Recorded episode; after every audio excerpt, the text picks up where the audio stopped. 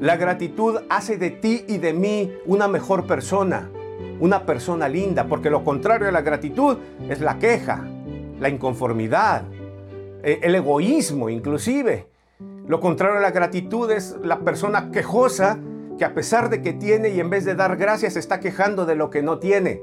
Por eso es que este sencillo valor hace de nosotros mejores personas. Es poderosa la gratitud.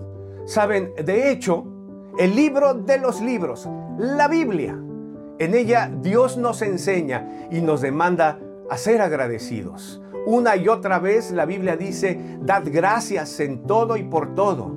El rey David es un ejemplo, ya que escribe veintenas de salmos en las que da gracias en forma de alabanzas a Dios. Alabanzas a Dios en forma de gratitud nos enseña el rey David en el libro de los salmos.